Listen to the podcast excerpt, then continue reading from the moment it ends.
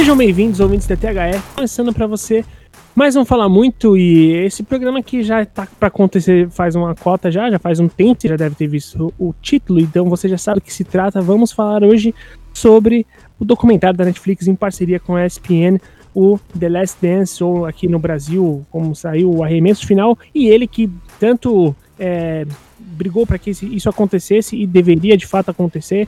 Eu apresento ele aqui, o Antônio Advogato. Desculpe pela demora, mas vamos fazer o seu programa, Antônio. Ah, imagina, não é meu programa, é nosso programa.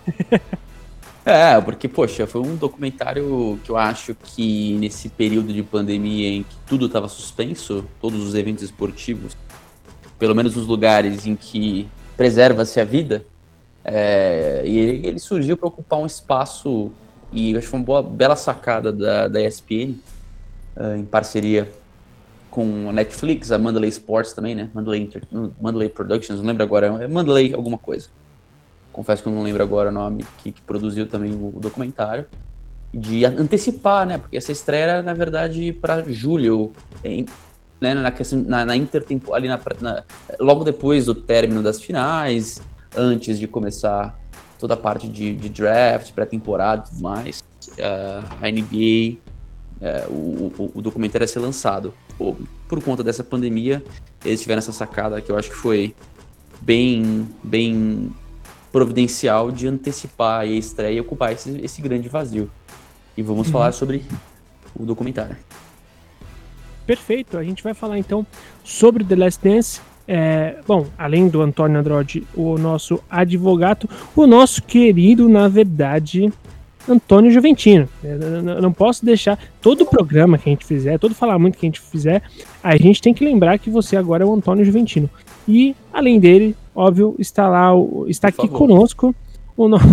está aqui conosco o, o nosso é, é, o nosso como, eu, como é que eu posso colocar? Eu ia colocar participante, mas ele é mais que participante, ele é basicamente idealizador do que você escuta aqui semanalmente, o All Star, o podcast, a série de podcasts exclusivos sobre as ligas americanas. Luan Matheus, tudo bem, Luan? Como é que você tá, cara? E aí, pessoal, como é que vocês estão? Quanto tempo que eu não apareço por aqui também, né? Bom, você pode chamar o que você quiser, cara. É... É, pode chamar de. Você pode chamar de bebê, pode chamar de bebê. Pode, sem problema nenhum. bebê, de querido, de vida, enfim. Você pode, o, o, ouvinte, na verdade, pode confirmar isso através da capa do último All-Star, em que tá lá ele muito bem trajado com o seu terno, né? Montando franquias vencedoras para a NBA num exercício muito interessante. Nosso General Manager. General Manager. É. Ele e Vini, Vini Remorino. Queria eu estar naquele shape, né? Porque, né? Eu tô quase parecendo o menino Zion, né? Tiroide estrelado. Baby Shack vai ser o apelido do Luan agora. Tô brincando, não? Faz tempo que eu não. Que é essa pandemia, né? Não sei. Ah, tô comendo que nem um. Não, não dá. Pac-Man. Bom, cara, estamos bem na medida do possível numa pandemia mundial, né? Seguindo aí da maneira que é possível. Eu tô bem ansioso para gravar esse podcast, né? Porque o assunto me interessa bastante. Jordan, o mito Michael Jordan, né? Não. É, a, eu posso dizer assim, que o documentário em si, você pega, assistir ele, tem todo esse endeusamento ao Jordan, e você acaba pesquisando, quer ou não, alguns fatos sobre o que aconteceram ali, e você vê que ele não era tão intocável assim. Ele tem o seu lugar no hall tipo, dos esportistas mundiais, porém errava bastante, e que muitas vezes um pano, um certo pano é passado pro Jordan pelas conquistas que ele conseguiu com o Chicago Bulls. Então eu acredito que vai ser um debate bem bacana. Eu, eu achei, gosto... achei legal, viu, Luan? Que, desculpa, Henrique, te cortar. É, eu achei legal que o documentário ele aborda, né? É, talvez a gente, pessoas possam criticar que, que, que, alguns fatos poderiam ter sido mais explorados, mas eu acho legal eles abordarem a questão da. Né? A gente vai comentar lá, mas alguns tropeços lá da, da carreira do Jordan foram abordados no documentário. E eu acho que até talvez muita gente não, não esperasse que isso é, tocado até pelo nome do documentário, né? Quando você pensa em The Last Dance, você acha que o foco vai ser só na temporada 97 98, a última daquele histórico Chicago Bulls. E, e, e o documentário faz aquela jogadinha, né? Passado com, entre aspas, o presente, que era 97 98. Então acho que, pelo menos, acho que o documentário foi feliz em não endeusar 100% né, a figura do Jordan, apesar de, obviamente, focar né, como ele é a estrela principal da companhia, como né, não poderia ser diferente. É, eu acho que, bom, a gente vai, a gente, eu não vou dar spoilers, né? Vamos, vamos, sem mais delongas, vamos soltar a vinheta. O programa vai começar.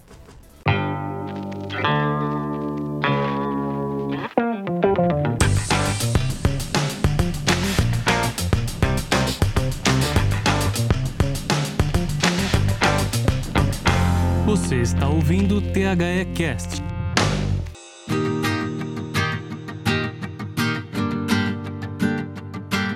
Bom, ouvinte, é, no, alguns meses atrás, né, no meio de toda essa pandemia, a gente foi agraciado por um programa, que, por um documentário, na verdade, é, na plataforma de streaming da Netflix e também da ESPN, em que a gente, é, talvez, eu, eu nem tanto, porque eu sou uma, eu, fui eu cresci nos anos 90, então eu não acompanhei tão bem, né? é, não é da minha época, mas qualquer pessoa que curte esportes, qualquer pessoa que é engajada com esportes, qualquer pessoa que gosta de basquete, qualquer pessoa que lê um jornal ou que viu um, a sua internet sabe quem é Michael Jordan.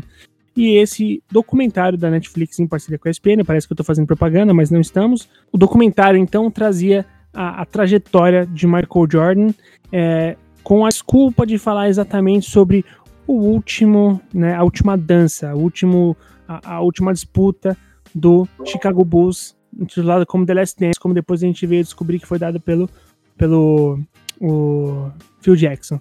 Então a gente tem aí 10 episódios para você curtir, é, acompanhando toda a história do Michael Jordan, desde garoto, do, do, assim, muito conteúdo exclusivo falando sobre a sua família, sua origem, sua, seu tempo de high school, de college, é, sua, o início na liga, todo, todos os, os trâmites, é, o conflito do, do Bulls com o, o Detroit e tudo mais.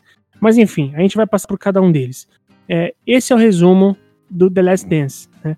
Você basicamente entender o que, que foi aquele time do Bulls, né? com um, um, um, pivô ali, não na quadra, mas na história, chamado Michael Jordan.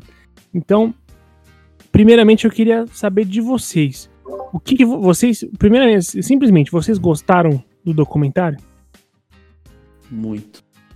Eu gostei bastante. Muito. Cara, sinceramente. É do caralho. Sincera... Desculpa, é. pode dizer essa expressão? já, que, já que vocês deram um pino no, no, no, no, no meu último programa, tô zoando. Não, começa. Não, não pô, quem dera. Mas, eu dei risada, dei risada quando eu vi o produto final da, da última. Desculpa. Você viu? Eu tive que fazer depois um disclaimer explicando tudo. Foi sensacional, foi sensacional. É, mas é, eu achei do caralho, desculpa. Achei animal. Achei bem legal. Eu não esperava, viu? Eu esperava outra coisa. Eu acho, esperava uma coisa mais. É, mais burocrática. Eu acho. Mais tradicional. E eu acho que ele foi um documentário que fugiu muito do tradicional, porque. É, eu acho que a edição dele é diferente.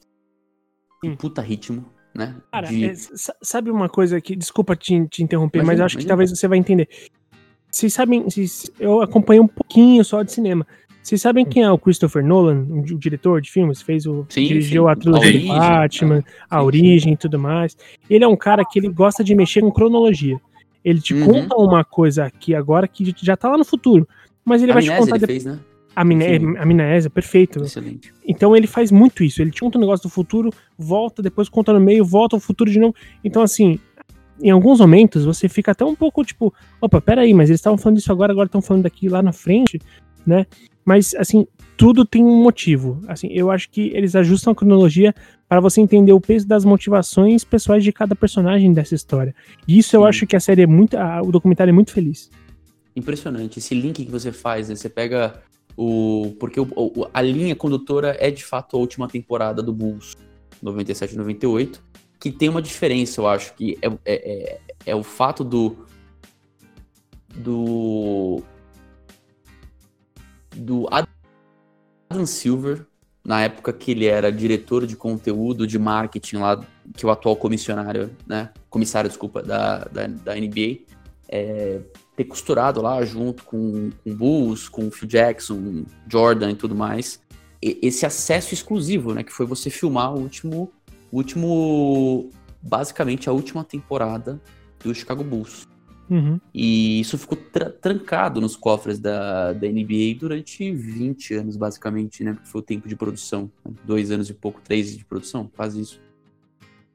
E ó, isso é sensacional, né? Você ter acesso a filmagens. E, o que, e, e assim, o, o, Jason, Jason Hare, que é o diretor, falou: cara, tem muito mais coisa que a gente não usou, porque não, né? Senão você ter um, sei lá, um documentário de. sei lá. 100 episódios, um negócio meio, sei lá mas é, é, é, achei interessante isso, de você pegar o, esse, esse, fio condutor e, que nem você falou, pegar as motivações, pegar a, a, a, aquela linha final, aquele ponto final, na verdade, e fazer o link com o passado. Eu acho que esse ritmo do documentário, que sempre, ele sempre te, né, te nunca te deixa, é, de, é, nunca te deixa desligar, sabe? Você nunca fica acomodado vendo aquela coisa, ah, legal, não, tranquilo. Tipo, ah, eu sei disso, mano, mas ele volta pro passado e, e, e às vezes acessa uma, uma, informação, te dá uma informação que você não tinha nem ideia. Então, uhum. acho que esse ritmo. É, é, tem aquela expressão, né? É, é filme, é cinema e edição, movies editing, né? É, uhum. Eu acho que é isso, cara. O segredo desse documentário, além do conteúdo inédito em muitos aspectos, para as pessoas que eventualmente não, não, não tinham essa. essa não, não, não consumiram tanto NBA dos anos 90, 80 e 90 eu acho que o, a edição dele é sensacional. Eu acho que isso captura isso me, me deu uma me deixou muito empolgado. A edição do negócio, o conteúdo apresentado, ainda que você possa questionar eventualmente se tem algum tipo de romantização em algumas histórias, em algum conteúdo ali, mas assim, eu acho que é nota nota 10.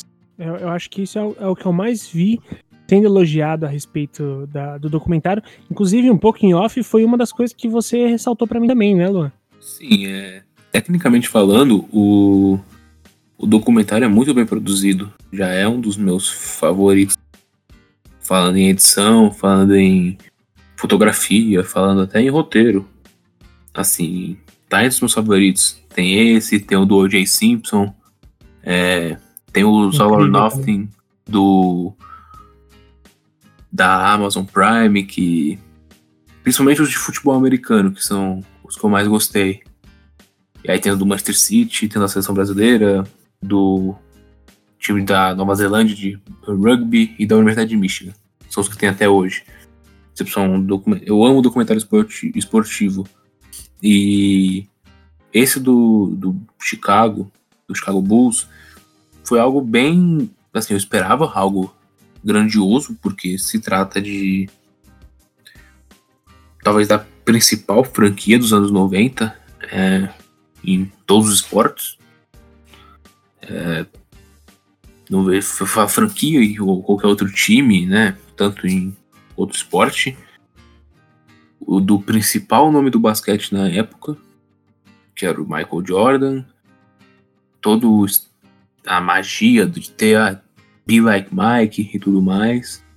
O único problema que eu sempre falo, amigos que assistiram o documentário, o único problema que eu vejo é que em muitas partes é, ficou para mim, uma opinião pessoal, ficou devendo no roteiro uma segunda visão, não uma visão só do Jordan ou do Pippen ou do Rodman. Para mim faltou uma visão, por exemplo, por que, que o Jerry Krause quis é, reformular o elenco. Tudo bem, o Jerry Krause veio a óbito é, um tempo atrás, então não teve essa declaração, mas ele não morreu em 99. Você poderia ter essa declaração dele, por exemplo. É, o, porquê que ele quis reformular. É, tem informações que, por exemplo, quando vai na, na, no enredo do bad, dos Bad Boys, por exemplo. Se você não acompanha basquete, se você não entende do, do basquete, não é fã, você vai achar que os Bad Boys eram um time que só batia, que era um time sujo, e que o Jordan, poxa, apanhava, ai, coitadinho. Não, é o antes de tudo, é, a NBA, anos 80 e anos 90, era muito física. Tanto que um jogador que a grande maioria não sabe que era um trash talker dos fortes era o Larry Bird. Larry Bird falava muita groselha pros adversários, dava pancada nos adversários. É que o Larry Bird tem o, não tem o, o karma de bad boy que o, o Detroit Pistons chamou para si. Se você falar assim, ah, o Detroit Pistons são um time violento, não. É um time muito físico, muito é, ríspido, porém, talvez seja um dos times mais técnicos da história da NBA. O Isaiah Thomas, Joe Dumars, é, Dennis Rodman, Sally, um monte de jogador. Um time, defensivo, um time que faz 4 a 0 no Lakers do Showtime, com Magic, com Worthy, enfim, o Lakers do Pat Riley, um time que faz 4 a 0 numa final de NBA não pode ser só é, time de pancadaria. Acho que esses são os únicos pontos que eu não gostei do documentário, mas tipo, nada que faça ele ser algo ruim, muito pelo contrário. Se Acho for para dar uma nota, eu dou se for para dar uma nota, eu dou 9.8 só por causa disso. Eu acho que eu, eu, eu entendo o que você está falando, eu, eu, eu, até concordo, mas eu acho que aí faltaria tempo, ou, ou, ou, eu acho que não seria o foco, né? Eu acho que é óbvio, é, eu acho que talvez pudesse contextualizar melhor a questão do Detroit Pistons. É, não era só um time que batia, era um time que batia, mas todo mundo batia. Talvez eles tenham é, elevado isso a um nível mais profissional e que foi é, incorporado dentro desse jogo, né? Então é uma defesa sólida pra caramba, é, que, que tinha um dos melhores armadores da história da NBA, que foi o Isaiah Thomas, Joe Dumars, um belo defensor, Lambier, Dennis Rodman, não preciso nem falar, né? As credenciais dele como defensor dizem por si só, e acho que é um time realmente que é, é marcou uma época. Eu acho que, poxa, o, os Pistons destronaram os Celtics no, no leste, depois foram lá, perderam uma final pro, pro Lakers, depois perderam, ganharam duas seguidas. Então, assim, é realmente um, é um time espetacular, é um time que marcou, marcou época e só parou mesmo pro, pro, quando o Chicago Bulls começou a se tornar o que, o que foi juntamente. Eu acho que de fato, eu acho que é que é, é, acho aquela coisa de você ter que criar também é, heróis e vilões dentro de um, de um documentário para manter o interesse, né? Dentro de um, de um produto. Mas eu acho que poderia, assim, de fato, ter talvez tido uma contextualização melhor a respeito do, dos Pistons. É, então, e, e, eu acho que eu entendo bastante também o que o Luan quer dizer, é porque eu acho que aí você tem um personagem, né? Por mais doido que seja, e aí a gente vai entrar um pouco ah, já no, na, no primeiro tópico que eu quero falar, que é sobre o que era a NBA antes do, do, do Jordan, né? É, porque assim, você tinha, antes do, do, Jordan, você teve alguns ícones muito famosos, né, do, do da NBA, porque o documentário ele precisa do, ele gira em torno do personagem, ele gira em torno do Michael Jordan, não tem o que fazer, é o Michael Jordan, Michael Jordan, Michael Jordan. Eu acho que mais do que o documentário, as pessoas falam, sobre, eu acho que tem um lance de tipo de manter o status, assim, as pessoas quando vão falar sobre Michael Jordan, eles vão falar do, não, aquele cara é um deus na terra. Ah, porque o, o cara tinha o é, switch button, né, que eles falam, né?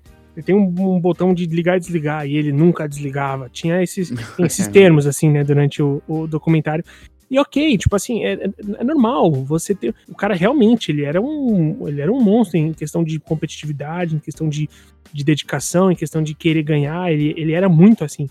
É, mas dá para você ver também que ele é um cara que em muitos momentos ele, ele passava do ponto. O, a série não entra tanto a fundo nesse, nessas questões, mas ela, ela, até onde eu vi também, vale dizer que eu sou o único aqui que ainda não terminou a série, eu, eu estou, estou a caminho.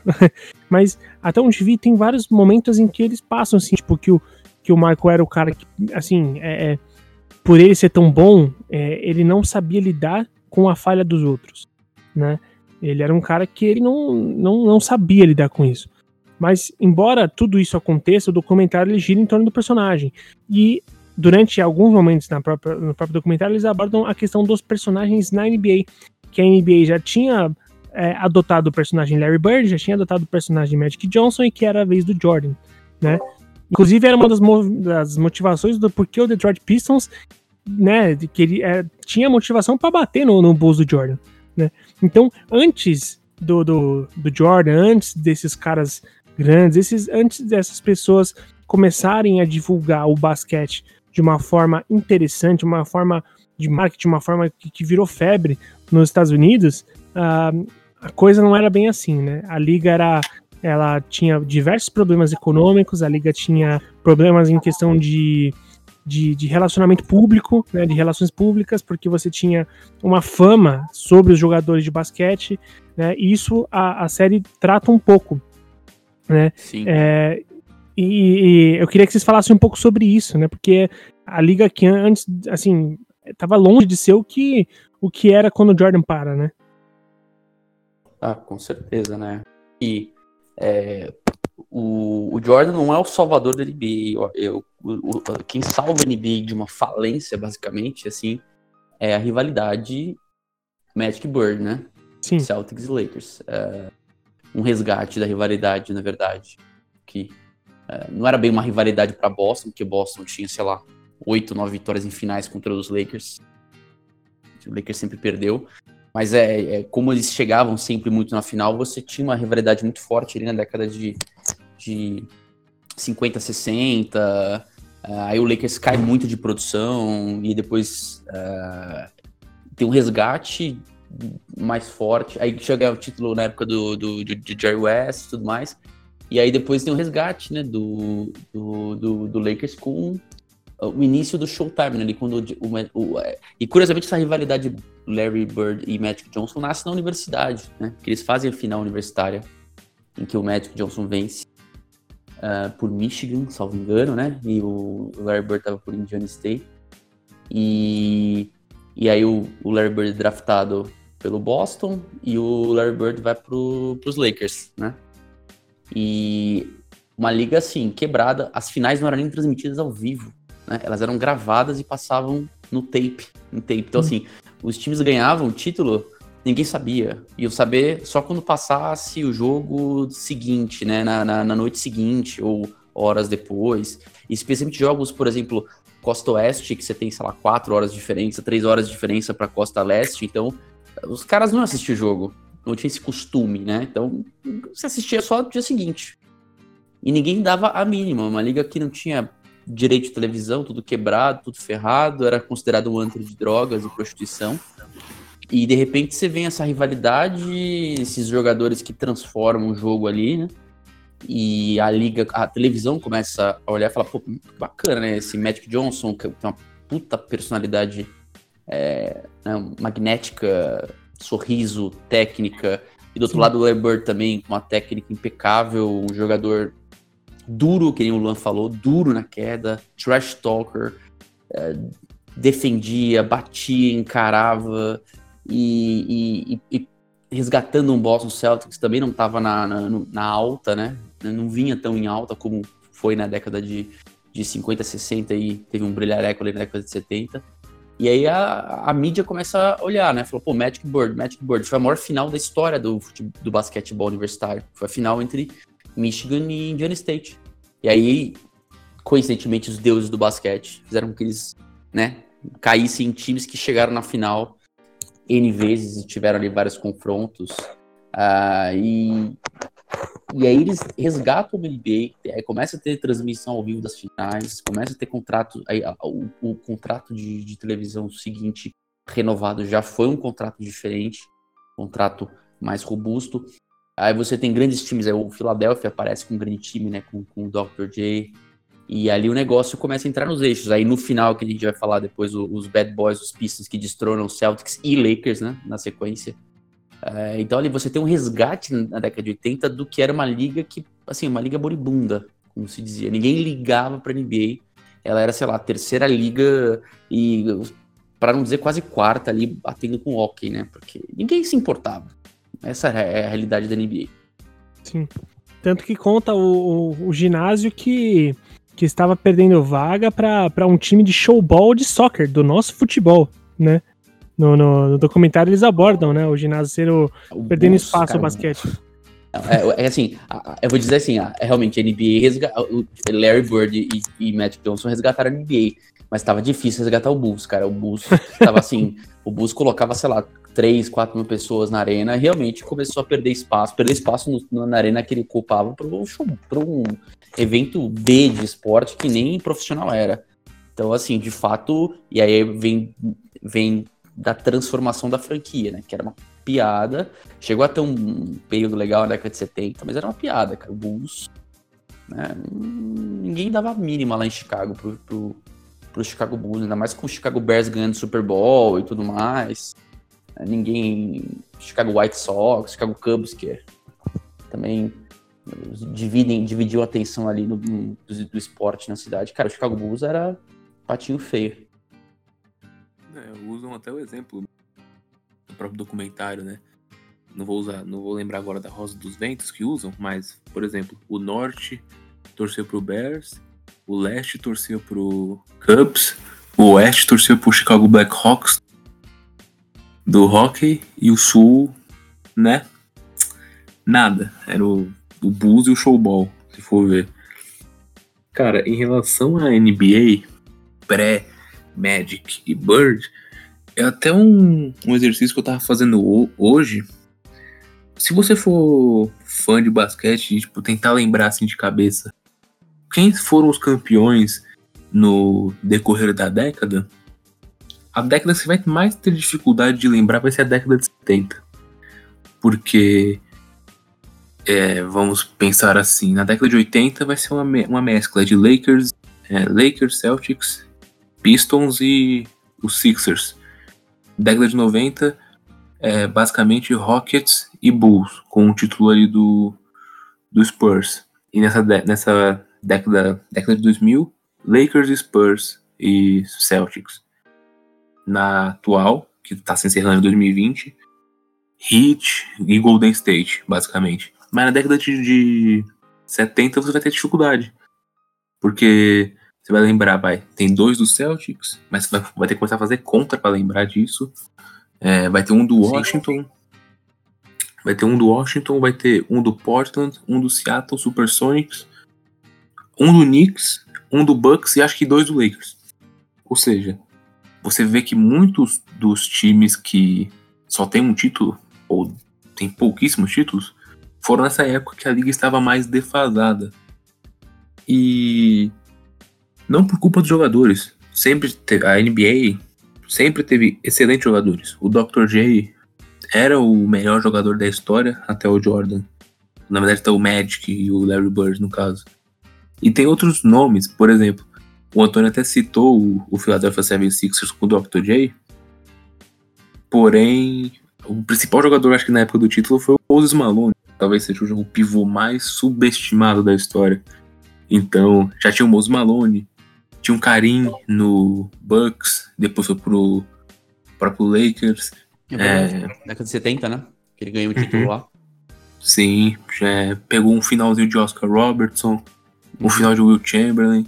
Mas aí depois disso ficou uma seca gigantesca, porque aí os principais eram, sei lá, Adrian Dantley, enfim, nomes não tão reconhecidos, mas bons. O, o, Magic e o Bird tem sempre a, a, o esporte em si tem sempre uma questão de narrativa, né? A narrativa do, do Magic e do Bird tem sempre a do já do da faculdade, né? Do confronto da universidade. Aí um vai pro Lakers, que é pô, Los Angeles, Hollywood, porra, tudo mágico assim, né? Sei que eu posso dizer. Contra os Celtics, assim, a classe mais operária, os trabalhadores o cara do campo, que é o Larry Bird, contra o cara da cidade grande, que é o Magic Johnson. Então, sempre teve enredos para fazer com que essa rivalidade crescesse absurdamente, tanto as franquias quanto a própria liga. E, já começa logo com uma voadora no lustre, quando que o Magic no seu primeiro ano já é campeão da NBA, é, jogando como pivô substituindo o Karim, enfrentando os Sixers do Dr. J. E se eu não me engano, das todas as finais da década, o Lakers não participou de duas. É, e, e caiu, sei lá, em final de conferência para Houston Rockets e para Portland. Se eu não me engano, acho que era isso. E Foi o, o- o melhor time da história do Boston, é aquele de 85, 86, que ganha justamente. Eles queriam se vingar da final do ano seguinte, né? Do ano anterior, que tinha sido vista pelo Lakers, no Uhum. Boston Garden. E aí o Houston ganha, varre, né? O Lakers, na verdade. E acho que foi uma varrida, foi um 4x0 4x1. E aí o, o Boston vai lá e também arrebenta o, o Houston na final. Mas eu acho que a final ia ser do Boston mesmo, de qualquer jeito. Mas sim, assim, só na, é- é uma dessas poucas finais que o Lakers não participa. E um ponto interessante da década de 80 é que já começou, assim, já começou com o Larry Bird e com o Magic Johnson já fazendo a liga crescer. E já, e mesmo na primeira metade, logo de cara já veio o, Sha o Shaquille não, Hakim Olajuwon e Michael Jordan. E se você for parar pra pensar, você tipo analisar, pesquisar os dados, o Olajuwon, por exemplo, é, ele é um dos, um dos poucos, assim, talvez o, o pivô mais técnico da história da NBA. E assim, Fantástico, né?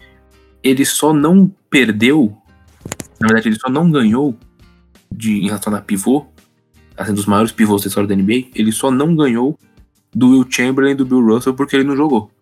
Porque ele ganhou de David Robinson, ele ganhou de Patrick Ewing, ele ganhou de Shaq, ele ganhou de Karim, então esse também é um dos maiores da história que também não é não tem a sua devida mídia. E a NBA talvez tenha crescido por causa disso, porque além de tudo, o Magic e o Bird foram jogadores midiáticos. Tem um comercial da Converse que bom, né? é, participa ele, participou os dois, acho que participa a Zé Thomas também. Participa os dois é, e o Patrick Ewing. McHale também Não, participa, o Ewing né? não participa, se não me engano. Não, acho que o Ewing não. Não, Quem é, que- tem, um- tem esse comercial que é o McHale, o Matt Johnson, acho que é o Isaiah Thomas O e o Isaiah Bird. Thomas. É, é É verdade. participam. Não, e o Magic Johnson. O Magic Johnson também participa. Não, o Magic Johnson também participa. É. E tem aquele famoso documento, é, famoso comercial em que eles se aproximam, né?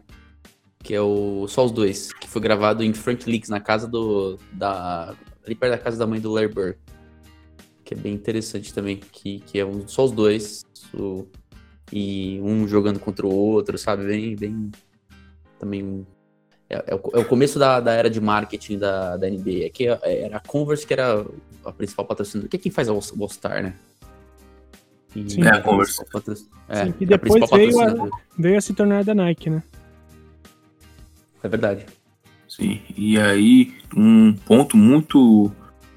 Acho que um dos principais pontos em relação à liga não ter falido é o comando do David Stern, né? Foi o comando do David Stern. O David Stern, ele teve sorte, entre aspas, né? De já começar como comissário com o Michael Jordan vindo para a liga, já tendo o Larry Bird e Magic Johnson, e o seu plano de marketing foi, mano, tinha um tiro certo. Se a gente tem o NBA League Pass hoje, a gente tem as transmissões nos canais, a ESPN, enfim, outros.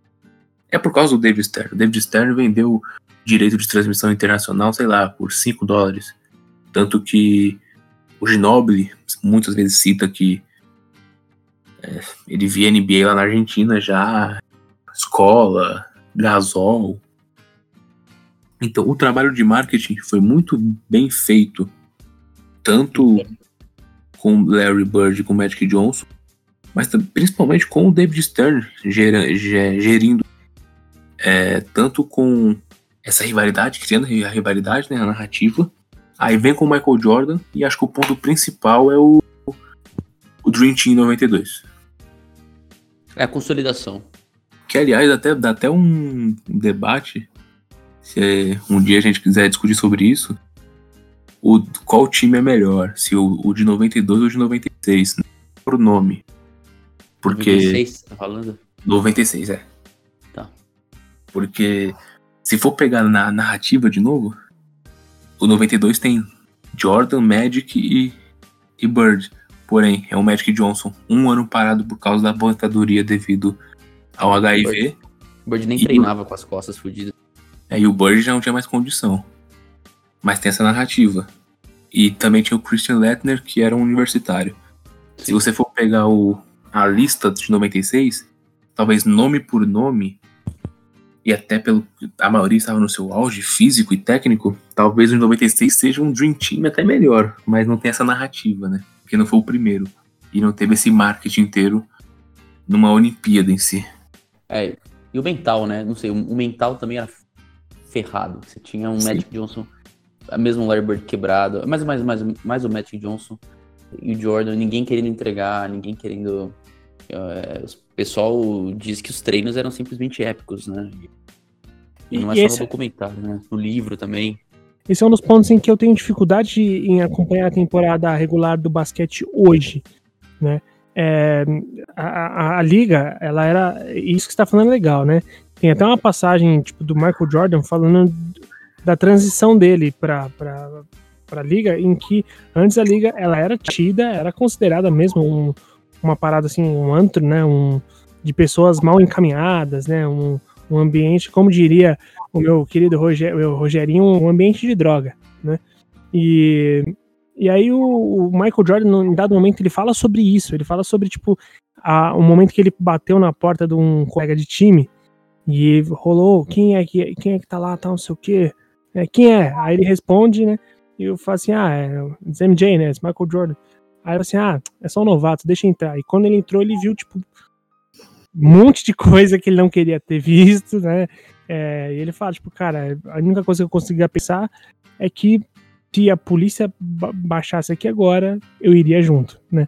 Então, ele falou, deixa eu sair daqui, deixa eu me manter distância disso. E aí, o, o Michael, ele começa, a, a partir daí, é, falar sobre o, o, o, que ele, o que ele queria para a franquia, o que ele queria mudar para a franquia. E ele fala isso nas suas entrevistas, né? Ele fala isso sobre, tipo, o que ele queria transformar a, a, no time, né, na organização. Eles falam muito, na época tinha menos a, a palavra franquia e mais organização, né, a organização dos Bulls.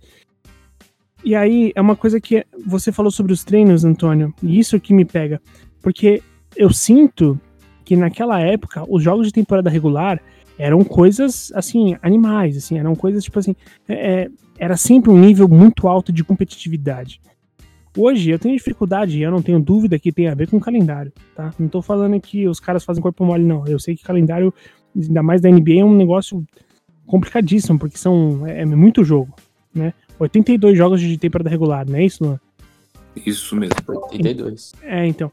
E naquela época, é, a, pelo menos eu, eu já ouvi mais de uma pessoa falar e vi também no documentário de que a temporada regular, os jogos, eles tinham as suas disputas, eles tinham suas rivalidades, e o jogo acontecia de uma forma intensa. Hoje eu sinto que é uma intensidade que só começa a partir dos playoffs, cara. Não sei, assim, não a partir de tantos playoffs, mas um pouco antes para as definições dos playoffs, né? Então, é, é, uma coisa que eu acho que, obviamente, né, a NBA cresce a cada, a cada ano, mas é uma coisa que me afasta um pouco e que me gerou, me despertou uma, uma curiosidade, uma, uma, uma vontade de continuar vendo o documentário ainda mais. Eu vejo que se fosse, sei lá, 64 jogos, é, você conseguiria é, medir mais a liga, né? Você conseguiria, você conseguiria ter ela mais equilibrada, né? Mais, talvez com confrontos mais marcantes assim. Mas eu creio que os jogos, assim, jogos continuam bons, assim como naquela época em si. É, não era todo jogo que era bom e tal. Assim, talvez assim as rivalidades, talvez tinha mais rivalidade, você pode, pode dizer assim, porque você tinha pelo menos vai quatro vezes no ano um Pistons e Bulls. Aí beleza. Mas hoje quais são as principais rivalidades? Acho que o ponto o ponto principal disso de parecer menos interessante hoje é que não talvez tipo, talvez não tenha tanta rivalidade quanto naquela época. Mas em relação à qualidade do jogo, acho que até melhorou, creio eu. É, e isso é uma coisa que o Azea Thomas fala até, né?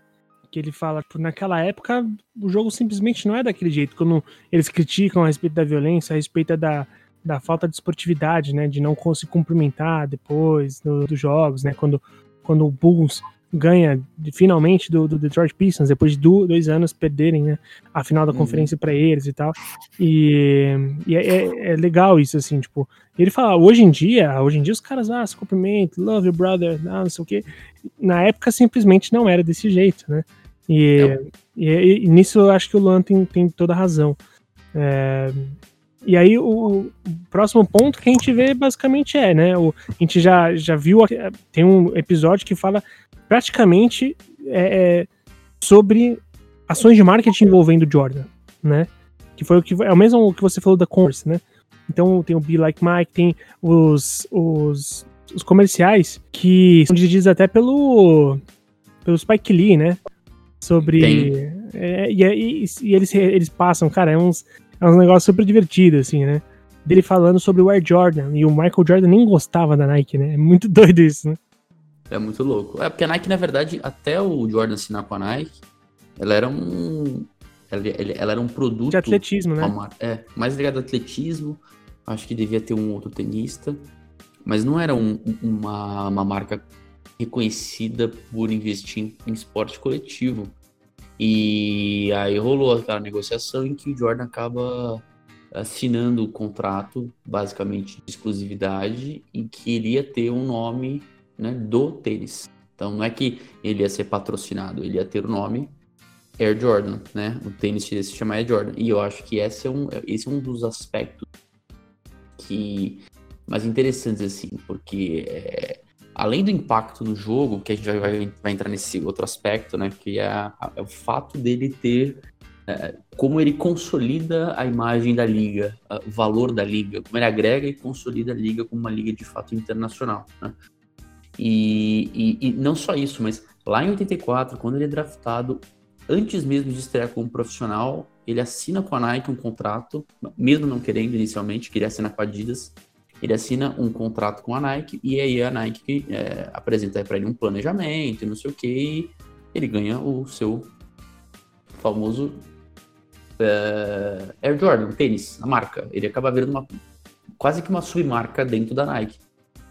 E isso revolucionou o mercado esportivo, mercado de marketing né, esportivo. Como é que os jogadores se relacionam com marcas e como marcas se relacionam com, com esportistas, né, com atletas. Porque muda completamente o padrão de você fazer negócio. né? O, o- o salário deixa de ser o principal ganha-pão de quem, obviamente, né, é, um, é acima da média e pode vender a sua imagem e vira e, e- passa a ser o marketing, passa a ser quanto que você publicidade, né? Fazendo comercial, propagandas, assinando contratos de exclusividade com, com marcas de tênis, roupa e assim por diante. E o Jordan, acho que a gente vai entrar, não sei se agora ou mais na frente, é, é- é simplesmente assim, é uma coisa estratosférica o que virou esse mercado de tênis e o que, que ele ganhou e ainda ganha até hoje, mesmo aposentado, ó, vai fazer no, segundo, terceiro retorno dele, né? Vai fazer 20 anos, segundo retorno dele, desculpa. E é impressionante.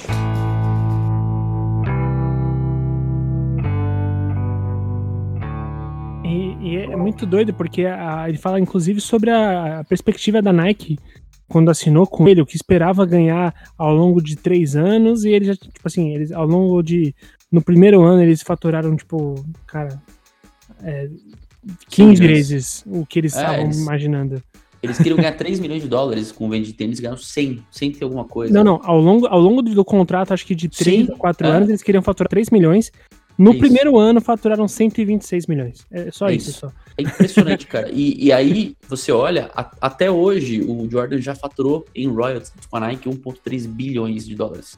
Só de tênis vendido de royalties, ou seja, a porcentagem, o share que ele tem. Sim, é muito maluco. Hoje, a marca representa 50%, praticamente quase 50% do faturamento da Nike. Então, assim, é, esse é o potencial, e é isso que a gente acho que vai acabar falando bastante, e já tá falando a verdade, é o impacto do jogador, é, obviamente pela qualidade técnica pela, pela, e pela imagem que ele passava, né? E, pelo, e óbvio, ele também calhou de estar no momento certo, na hora certa, na organização certa, com o técnico certo, com o, o, o, o Robin certo, É, né? E, e tudo isso, e obviamente a determinação do cara de não desistir, né, e de não assinar com o Miami Heat, jogar com Dwayne Wade e Chris Bosh, de ficar lá e fazer o negócio dar certo. É. E, e... Diferente, viu? Oi? É, essa história do. Tipo, que agora pegou um pouco no meu coração. Pegou no coração. Eu tô brincando, a, rapaz culpa é, não é do é- Dwayne, a culpa não é do Dwayne Wade, calma, cara. Eu, eu tava falando de outro tipo de figura, não do Dwayne Wade. Coitado do Dwayne Wade lá já tinha ganhado dele, sozinho, tá? Com, com o Shaquille O'Neal gordo e velho já. É, bom, eu, eu, quero, eu quero dar agora o espaço pro Luan. Peraí, eu vou, vamos lá. É, porque eu sei que o menino ele vai, ele vai trazer o lado B das coisas também, que eu acho, eu acho que tem que ser falado também. É, é muito interessante, eu só queria falar isso que é, aborda muito a relação dentro de time, tá? Fala sobre tudo isso que a gente falou, sobre gestão da liga, gestão da, da franquia, a gestão de marca, patrocínio, fala, a série aborda muito tudo isso, tipo assim, o impacto que ele teve em todas essas, é, é, essas pontas. Ah, mas também fala sobre o impacto, às vezes, positivo e negativo que acontece dentro do elenco, né? E eu acho que é interessante você ver os caras falando sem papas na língua, isso é muito legal de ver. Porque os caras não ficam com animosidade, assim, eles não ficam con- controlando, assim, né? Não ficam com um discursinho sempre. Quando um acha que o outro fez errado, o cara vai falar assim, não, achei que o cara foi egoísta, eu acho que ele podia ter feito isso, isso e isso, né? A gente vê algumas coisas acontecendo pro lado do, do, do Scott Pippen, né, que se sentia injustiçado dentro do, do elenco, e ele, ele falava, pô, não, naquela época eu, eu merecia mais, eu não, não devia ter sido tratado daquela forma, ao mesmo tempo que o Michael Jordan falava assim, não, acho que ele agiu errado porque ele foi, é, ele foi, muitas vezes ele foi egoísta, né, pensou mais nele do que no time e tudo mais e tal.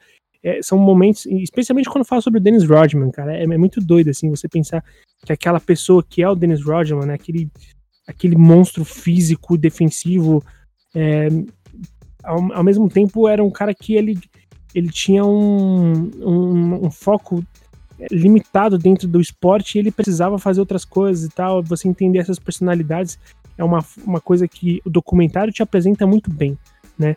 Dito isso, eu queria então que o Luan trouxesse o lado B que ele, eu sei que ele quer trazer e que eu acho legal porque o Luan faz esse papel muito bem.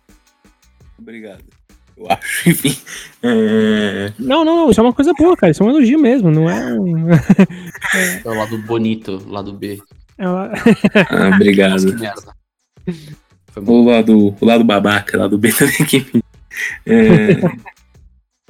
Não, o único ponto que eu vou tocar em relação ao fato do Jordan e tal, que citou o LeBron, citou Miami, no caso. longe de defender o LeBron aqui. Por mais que em relação a posicionamentos, a tudo, assim, eu prefiro o LeBron.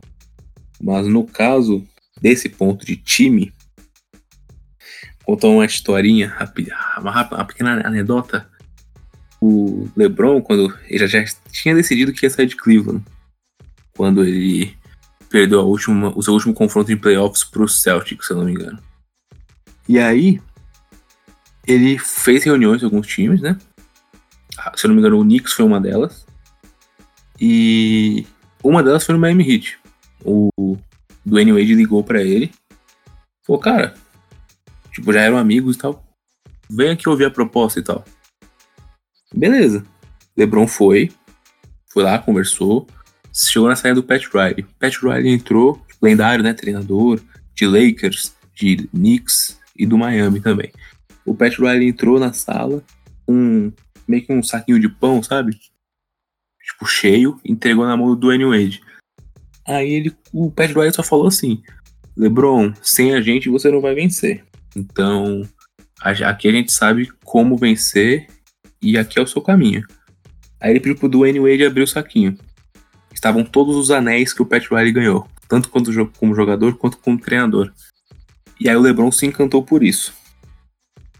O segundo ponto assim, O professor É, Chapatin, doutor Chapatin. tipo isso, basicamente isso.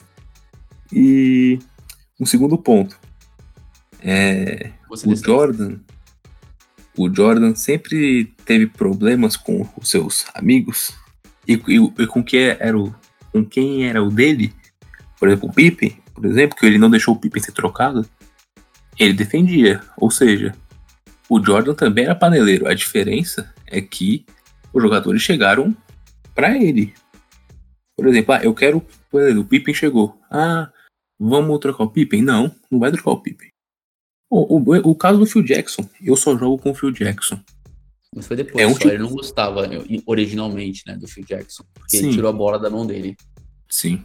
Ele Coisa que gostava o LeBron do... jamais seria capaz de se adaptar. Jogar sem a bola é sempre a morte pro LeBron James. Ele se desconecta do jogo. LeBron James nunca joga sem a bola.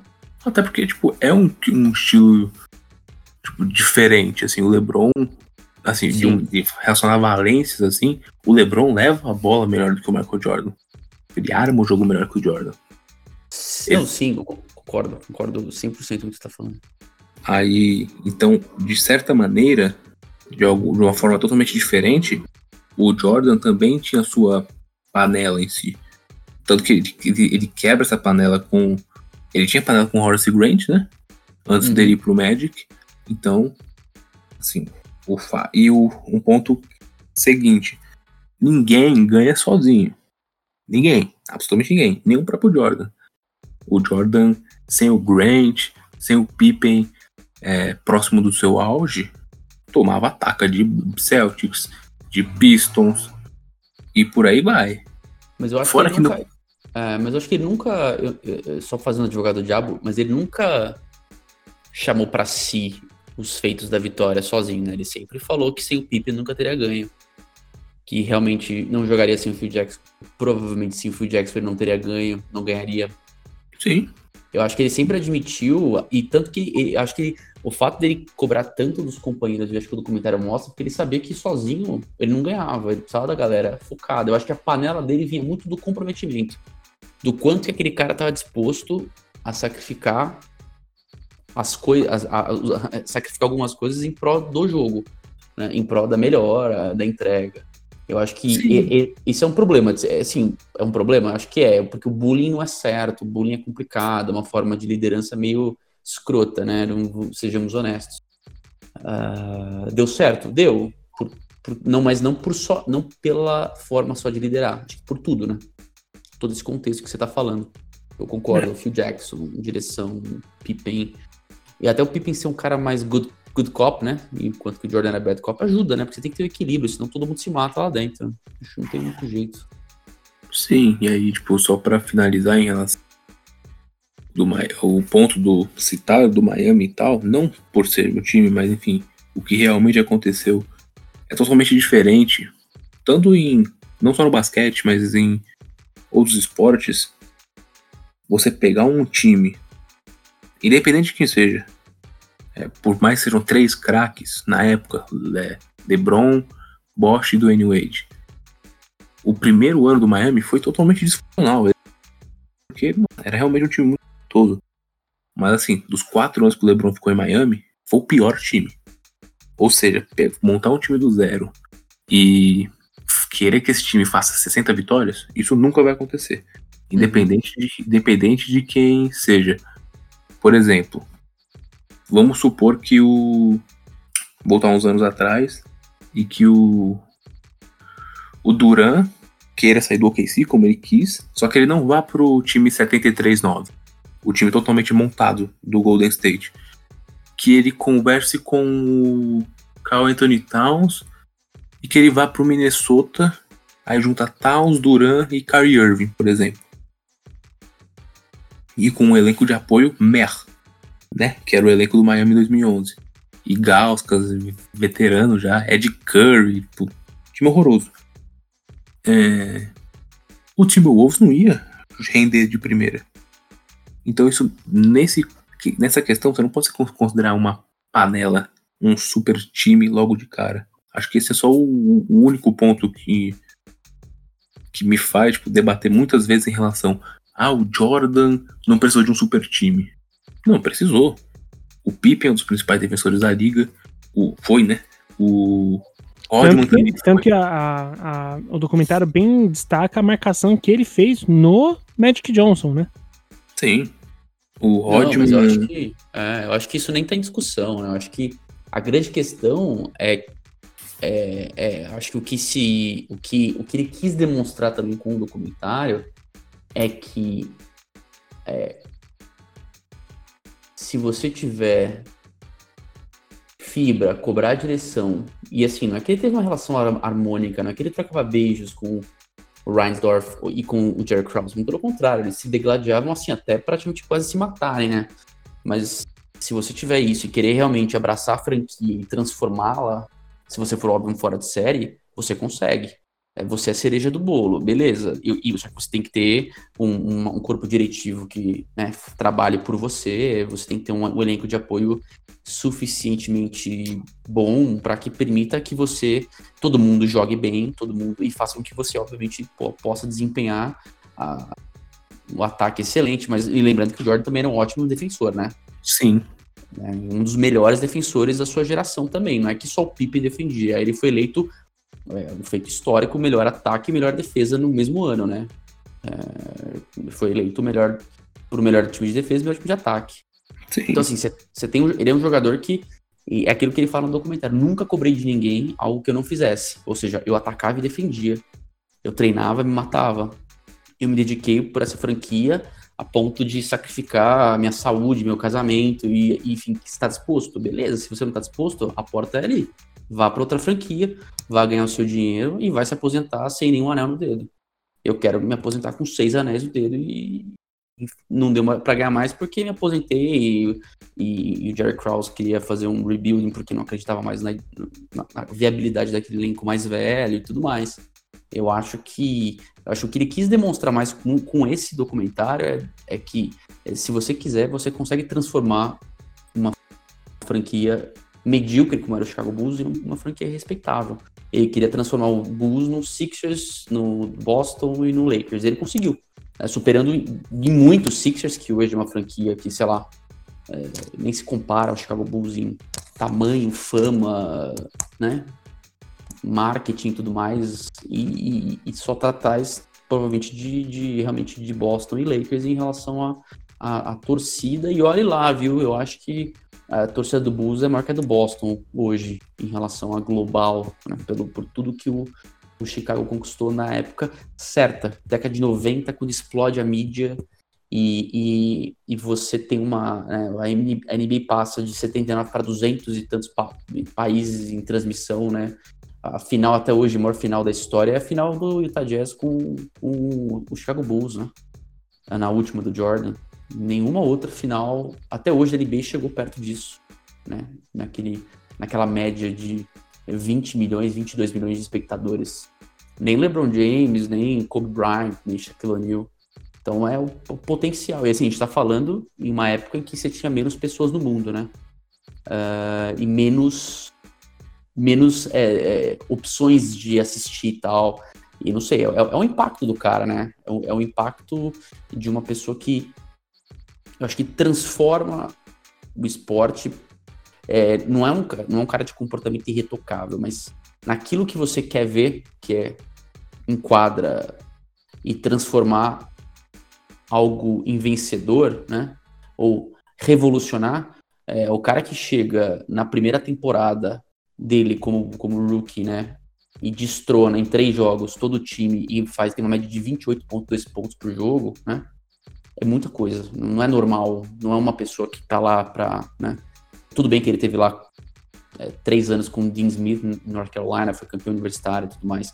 É, e aí o cara, assim, ele foi cestinha da liga, com exceção feita, acho que nos dois primeiros anos, e no, e no, e no ano da volta dele lá, com, com quando ele tava no beisebol e ele voltou, ele foi o cestinho todos, todos os anos, tirando o Washington, tá? Não estou contando o período de Washington.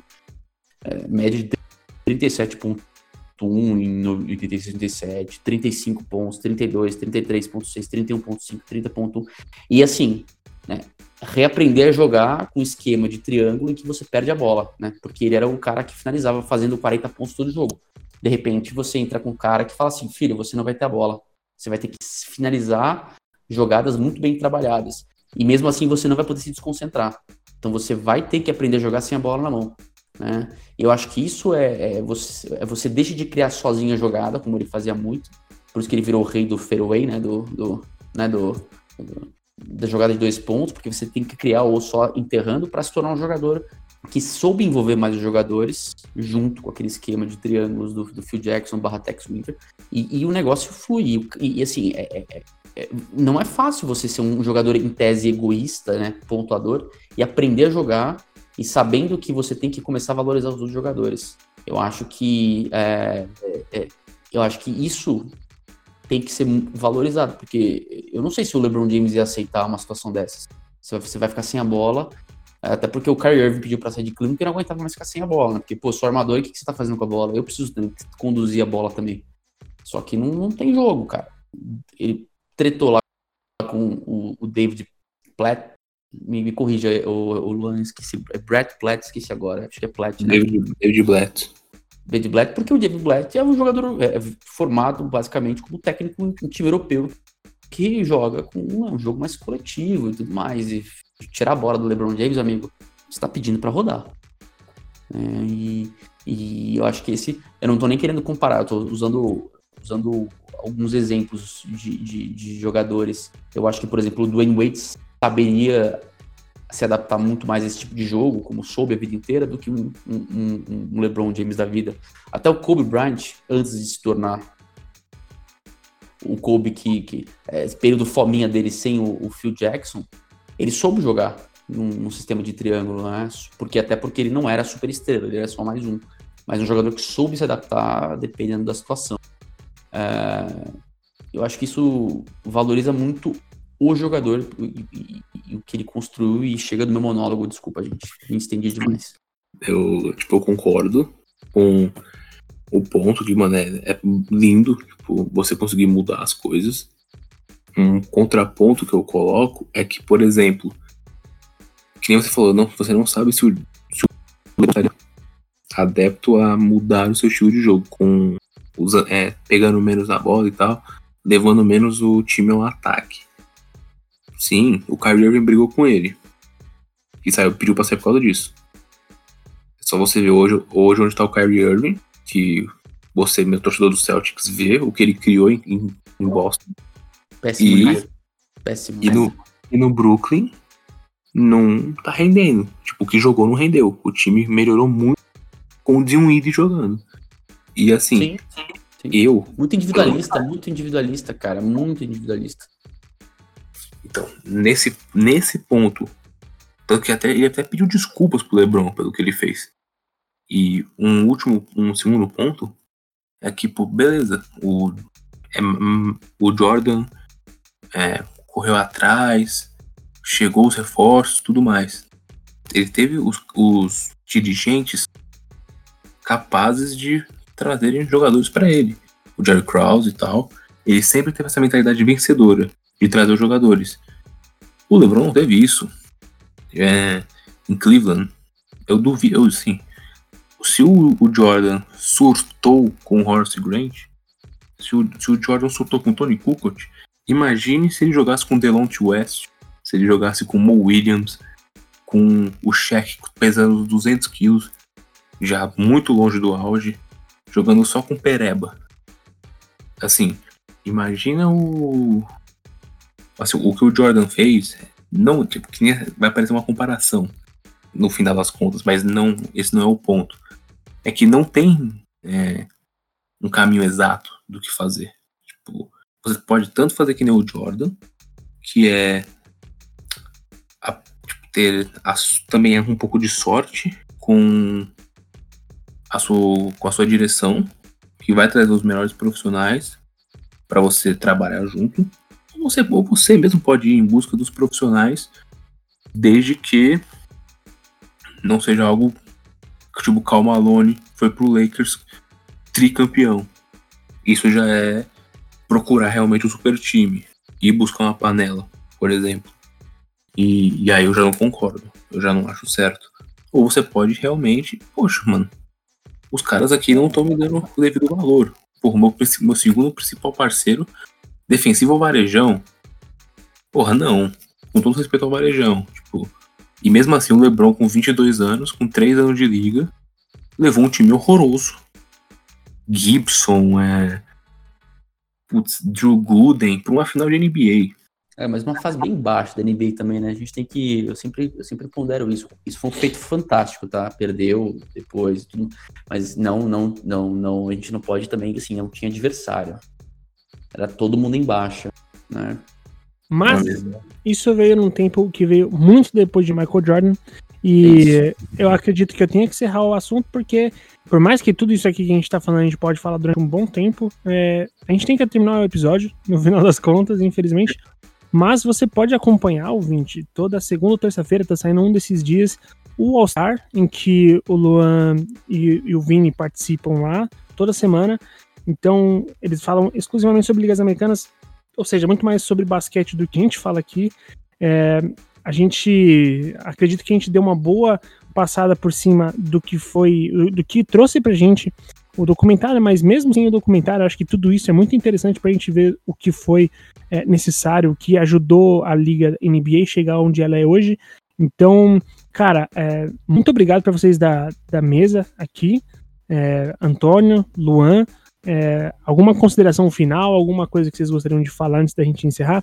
Eu acho que só uh, reforçar que uh, a figura do, do Jordan não é perfeita, muito pelo contrário, o documentário mostra isso, podendo ou não ter aprofundado alguns assuntos, tendo ou não romantizado algumas questões, mas eu acho que, é, de fato, ele deu.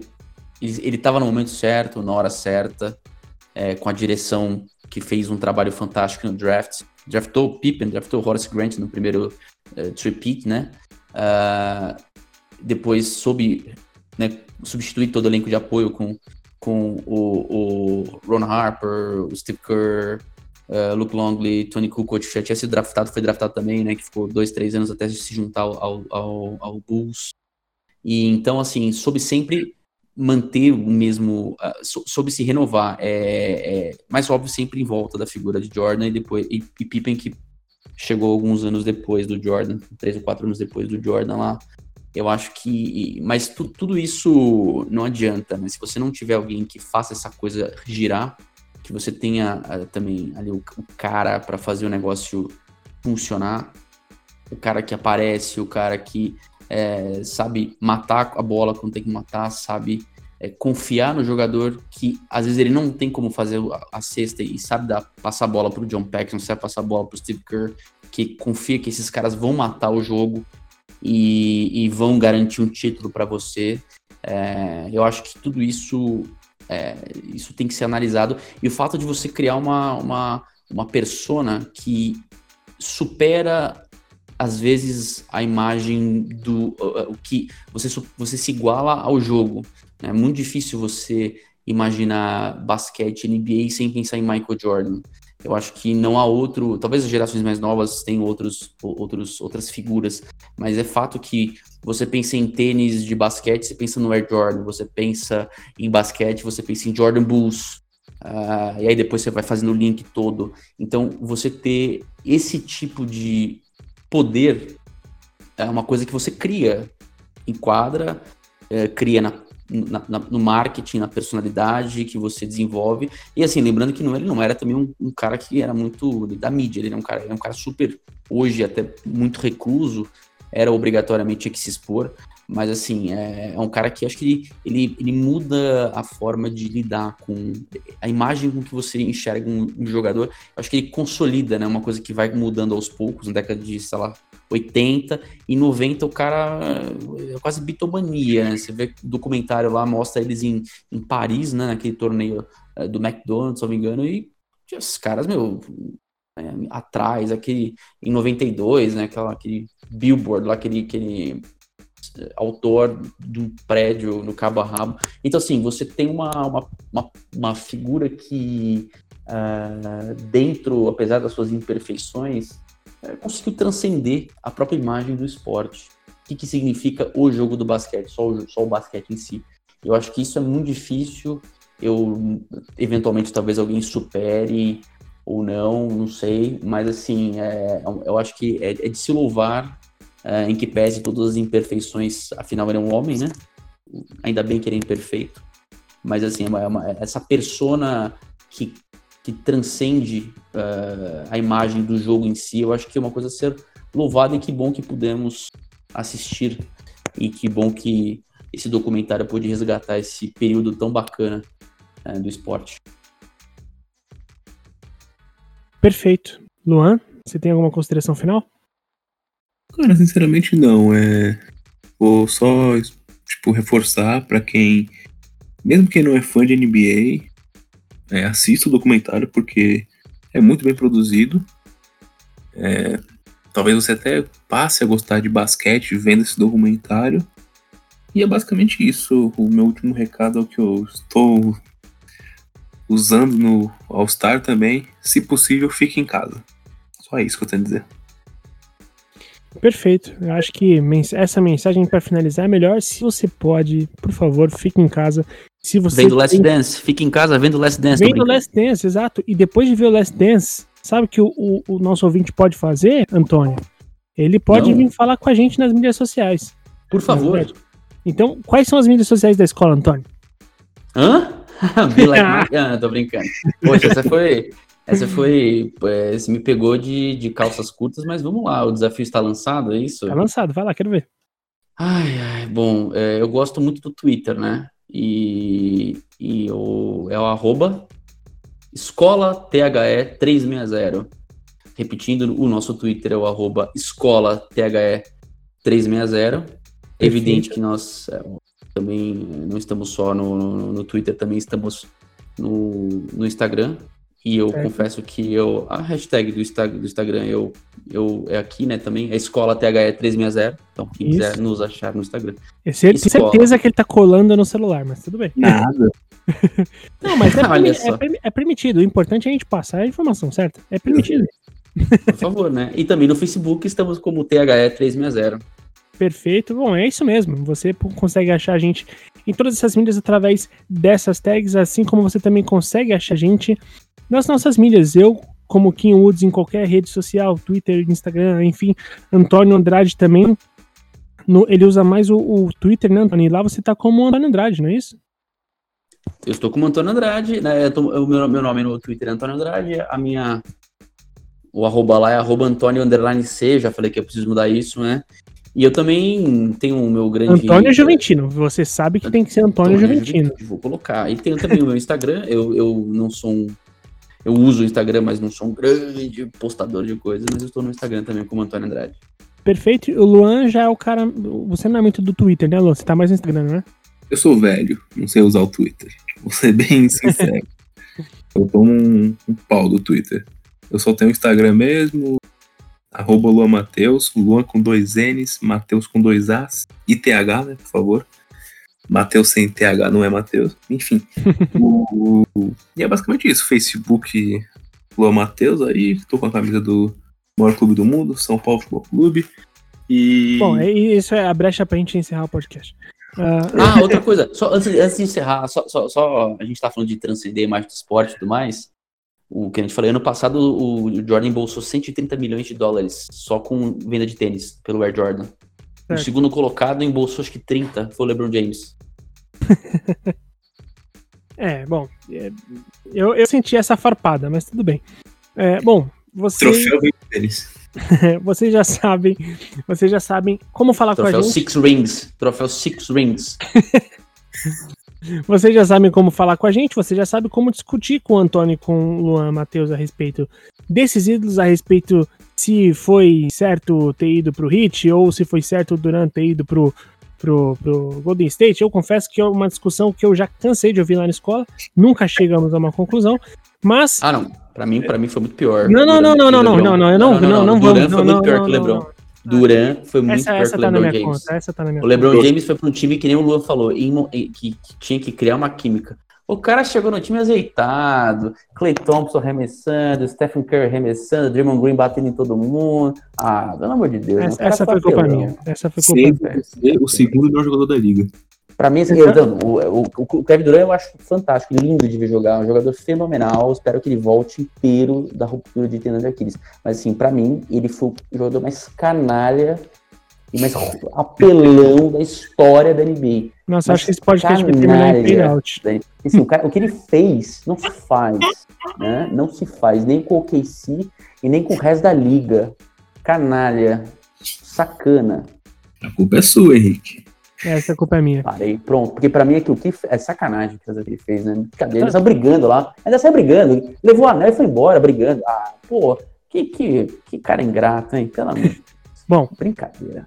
Então, ouvinte, você pode falar com a gente através dessas mídias. Você viu que o Antônio fica bravo quando esse assunto, então você pode falar com ele, ficar bravo com ele, discutir com ele, enfim, sem problemas, tá?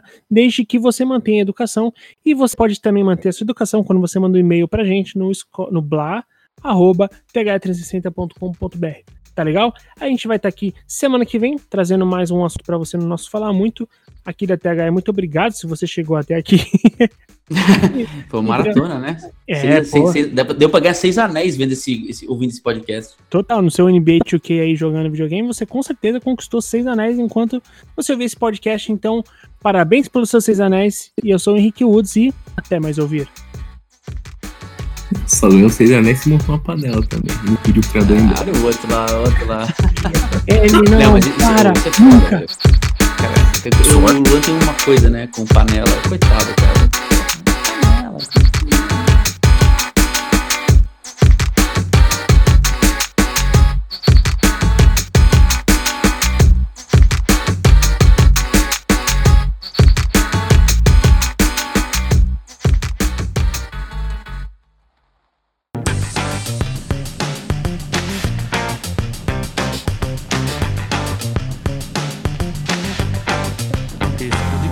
produzido por THE 360.